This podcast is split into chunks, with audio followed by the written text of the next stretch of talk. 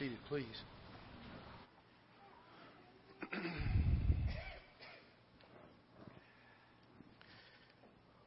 Now, Deborah, a prophetess, the wife of Lapidoth, was judging Israel at that time. As was said this morning, and I'll just reiterate what was said this morning for those who didn't get a chance to hear it, because Deborah was a prophetess and was a judge of the children of Israel, many in the church today, as well as the denominational world, use her as part of their argument that women can be elders, deacons, preachers, and in the public assembly they can be song leaders and leading public prayer and et cetera, and other things. Today has been a two-part sermon titled Women of Strength. This morning we talked about what women can do biblically in the body of Christ. Tonight we talk about what women can't do biblically in the body of Christ.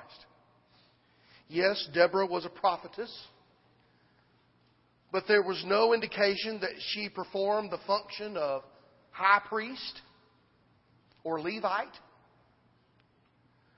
The International Bible Encyclopedia writes the word prophetess, it should be noted, like women of Miriam, Deborah, Huldah, were not credited with the seer's insight into the future, but were called prophetesses because of the poetical inspiration of their speech. And we most certainly can see that when we look at Judges chapter 5 and see the duet between Barak and Deborah after the famous battle when they won over Sisera.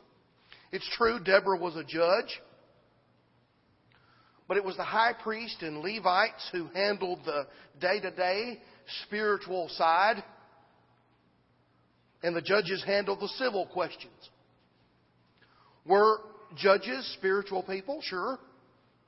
Just like there are Christian judges today who may make civil decisions based upon God's Word, but this does not give a Christian criminal court judge the ability to be an elder or deacon in the Lord's church. God's Word does, whether they're male or female. For those in the church and those in denominations who use Deborah as an example of the ability of women to be elders and deacons today, it's a gross misuse of Scripture. Couple that with the fact that the Old Testament is not our guide as Christians today, and the argument should be really quietly laid to rest. Before we consider what women can't do biblically, we must talk about the elephant in the room. There's a large elephant in the room that must be addressed in the church as a whole, and it may be here at Fountainhead. I've not seen it. But in the church as a whole, in the church universal, there's an element who consider the Church of Christ a denomination. That may surprise you. There are two obvious camps. One view says that the church was established by Jesus. The other view says the church was founded by Martin Stone and the Campbells. One camp says the church is not a denomination. The other camp says she is. One group says one must be in the body of Christ to be saved. The other group says that anyone in any denomination is right with God. One group understands that the name Church of Christ is descriptive of whose church it is. It's Christ's church, Matthew 16:18. The other group uses words like the title of this website, Where the Spirit Leads, gender-inclusive and egalitarian churches in the Church of Christ heritage. It seems to be the group that uses the words heritage and tradition the most are those who are pressing the most for women in the pulpit. Listen to this verbiage. These are your brethren. I want you to understand that. I'm not picking on a denomination. These are your brethren. Listen to the verbiage. The churches listed below, and they're about to list the churches that are egalitarian and gender inclusive in the Church of Christ heritage. The churches listed below have all become more inclusive to participation by women in the worship, leadership, ministries, and teaching. Each congregation has decided through much study how inclusive they would like to be. Some congregations are inclusive only in the worship and teaching ministries, while others have removed all barriers to women being able to use the gifts they have received from God. Some of the churches listed are churches with a strong Church of Christ tradition, Church of Christ all being capitalized, who associate with the Churches of Christ, all capitalized, but do not have Church of Christ in their name. That's one camp. That's one camp. The other says there's only one heritage. There's only one tradition.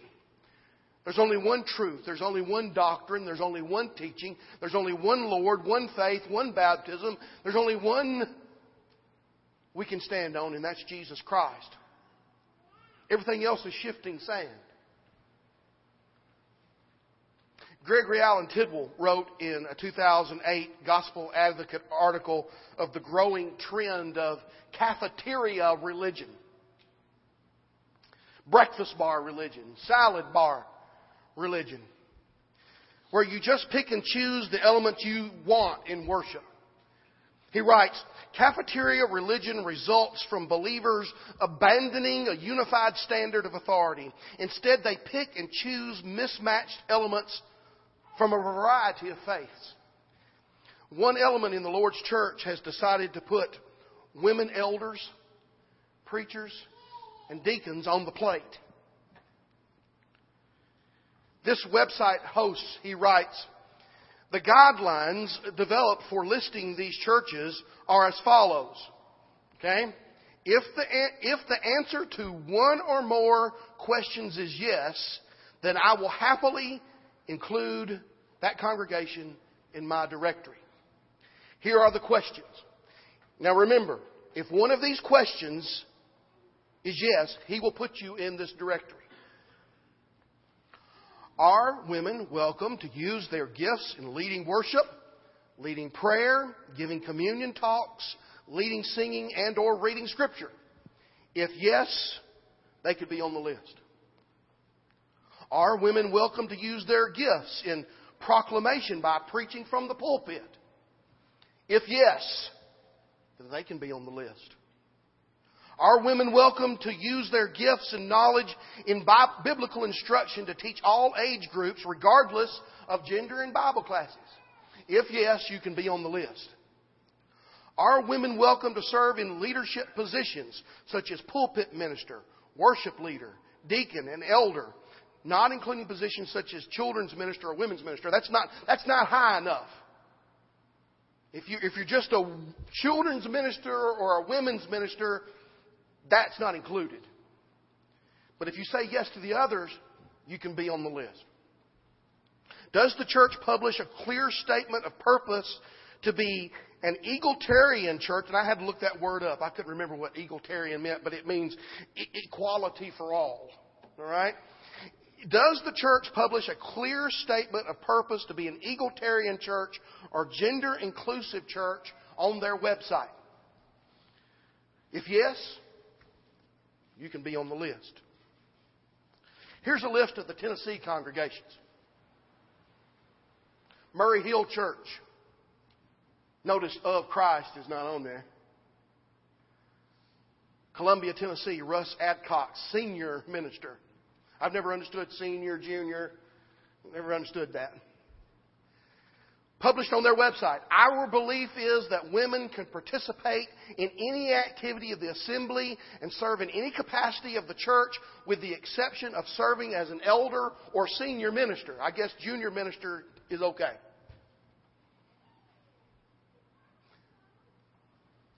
Otter Creek Church of Christ, Brentwood, Tennessee.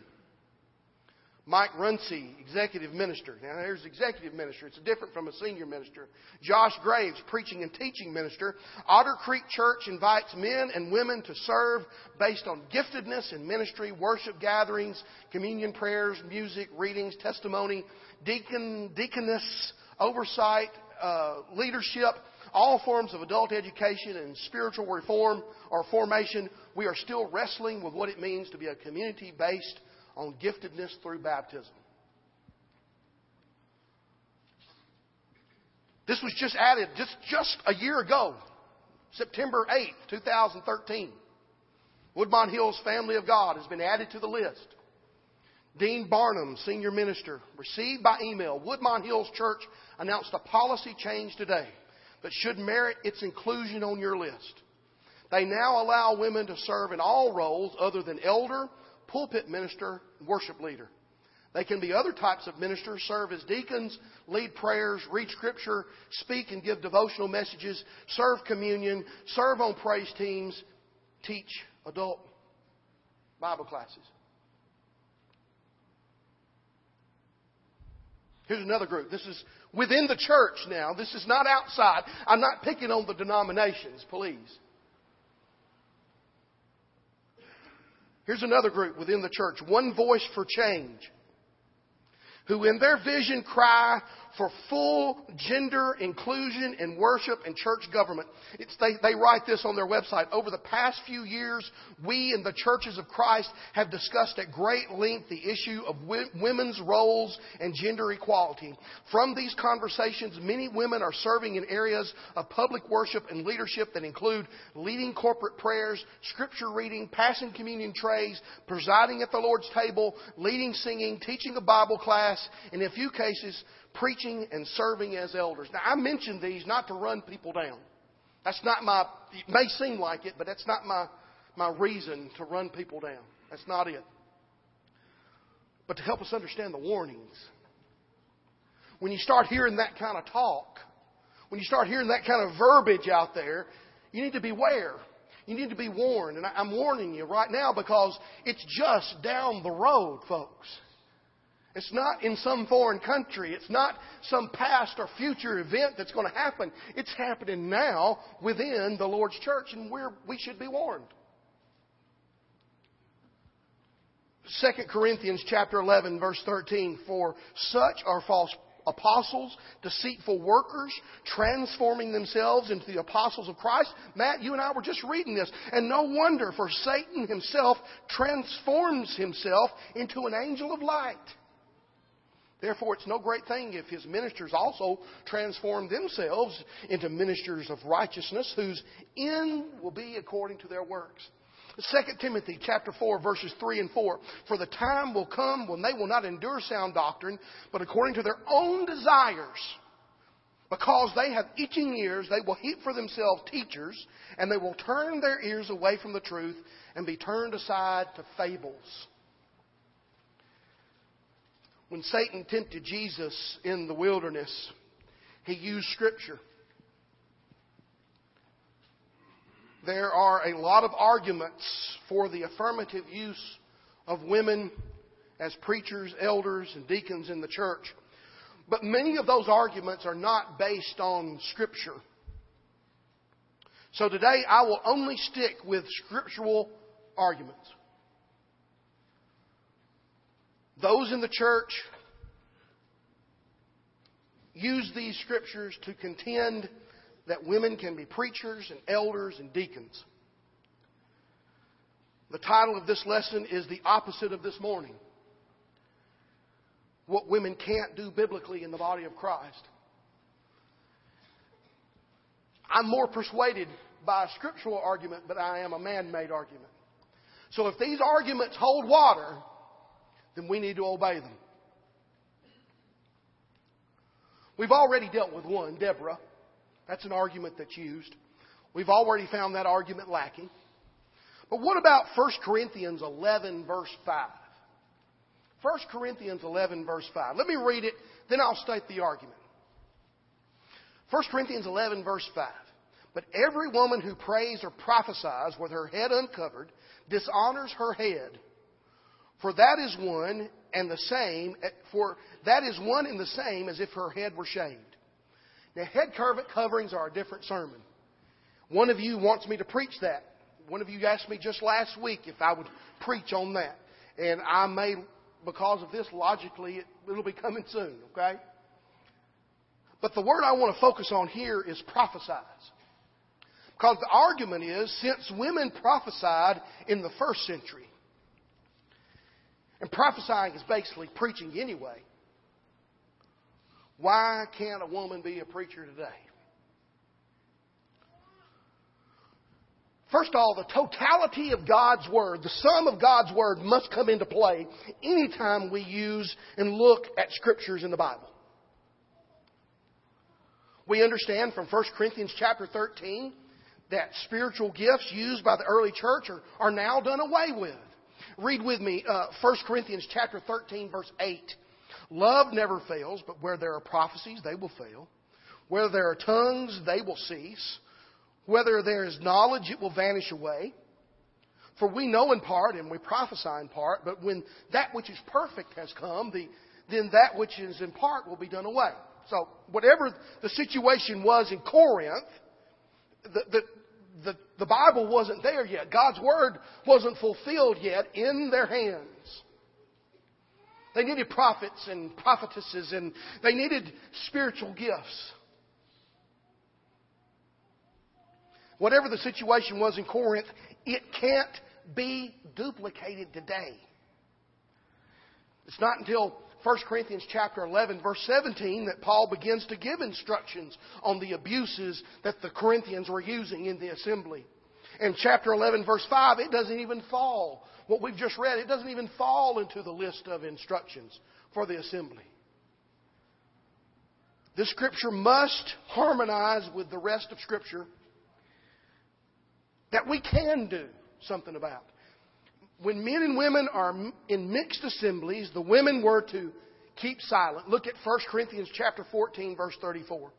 Let your women keep silent in the churches, for they are not permitted to speak, but they are to be submissive, as the law also says.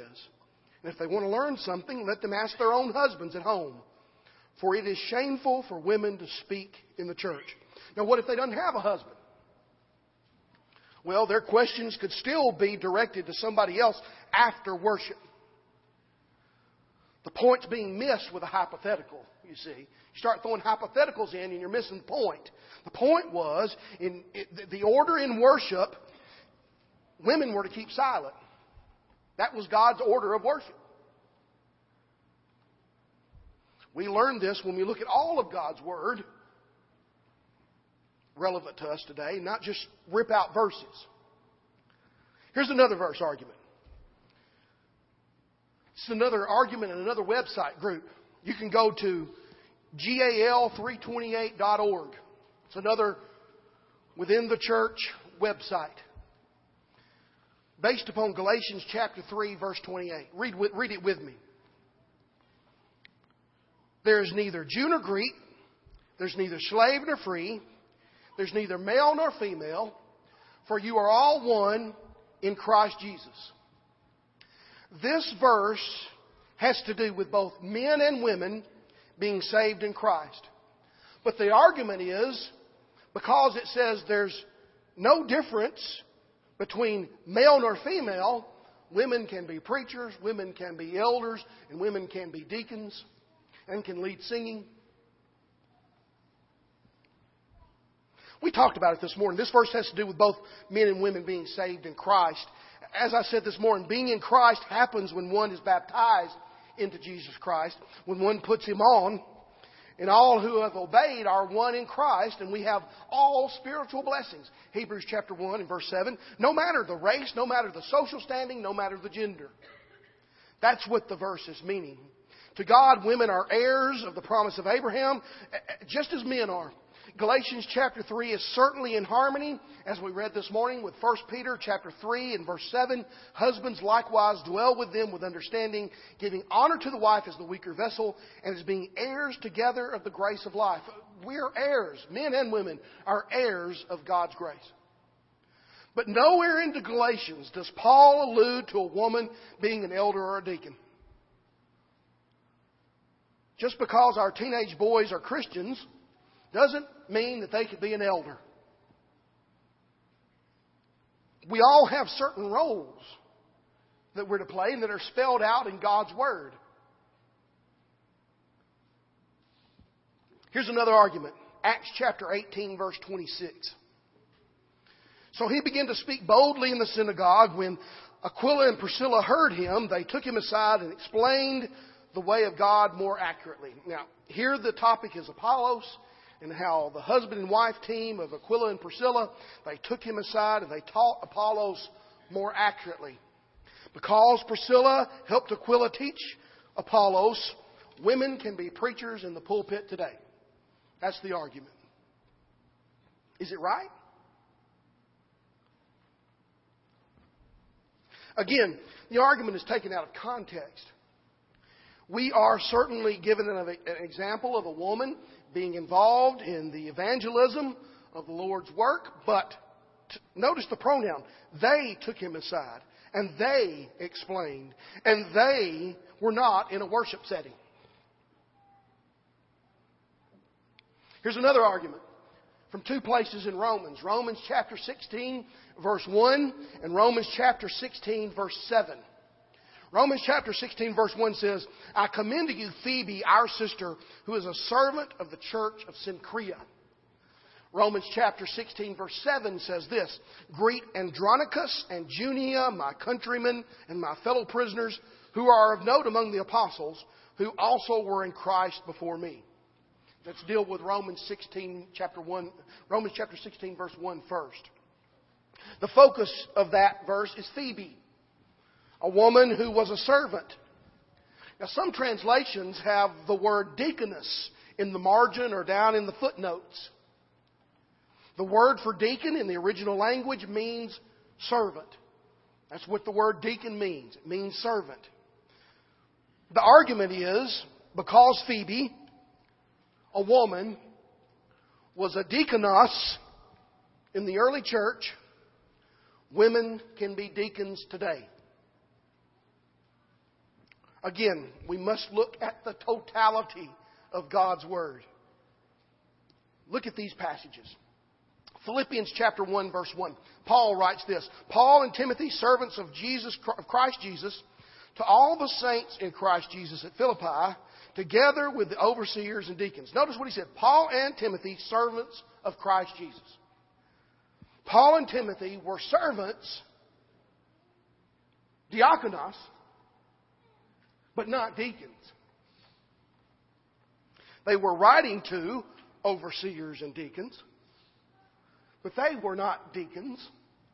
It's translated what? Servant. They were servants. Look at 1 Timothy chapter 3, verse 8. Deacons likewise are to be men worthy of respect, sincere, not indulging in much wine, and not pursuing dishonest gain. Did you hear the emphasis? 1 Timothy chapter 3, verse 12. A deacon must be the husband of but one wife and must manage his children and his household well. Paul was a man, and a man could be a deacon. But he was not married, and he had no children, so he could not be a deacon. That makes sense, doesn't it? Thus, we learn that the word deacon is used in two senses here when we look at the totality of Scripture. One is of a servant, and untold Christian women today function in that regard, as servants, helping in the Lord's work just as Phoebe did, but they are not and cannot hold the office of a deacon because Paul here, he gave the qualifications of a deacon or an elder, and forever, when he did that, he forever excluded women by saying, let deacons or elders, 1 Timothy chapter 3, verse 2, be the husband of one wife. They're forever excluded.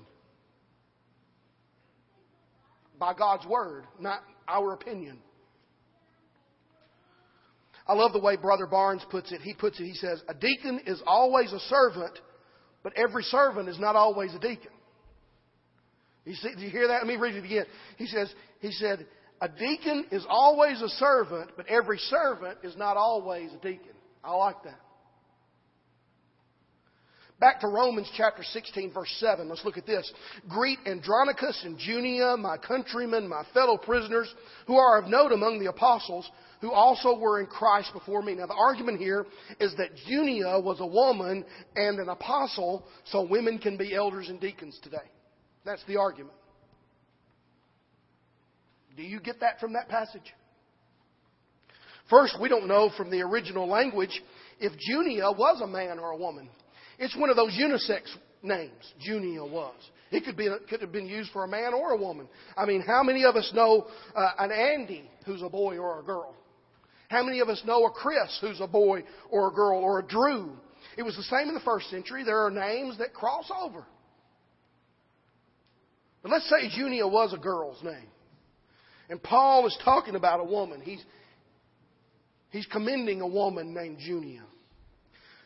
The context says Junia was of note among the apostles. It doesn't say that Junia was an apostle. We need to be sure to read what's there and what's not, and not read what's not there. I remember teaching Savannah to read when she was little. She was just learning how to read, and she would read, and she would get a lot of it right, but then she would kind of make it up. She would look at the picture and just kind of make up what else was going on. I said, baby, that's not what's written there. You got to read what's written there. I know, I like reading my way. Okay, well, go ahead. And she'd read and talk about something totally different than what was being said.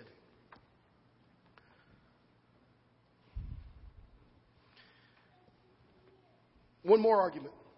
Philippians chapter 4, verses 2 and 3. I implore you, Odea, and I implore Suntike, to be of the same mind in the Lord. And I urge you also, true companion, help these women who labored with me in the gospel, with Clement also, and the rest of my fellow workers whose names are in the book of life. Now, the argument is these women were fellow workers with Paul, so that proves that they were preachers and that women can be preachers and elders and deacons in the church today. That's the argument.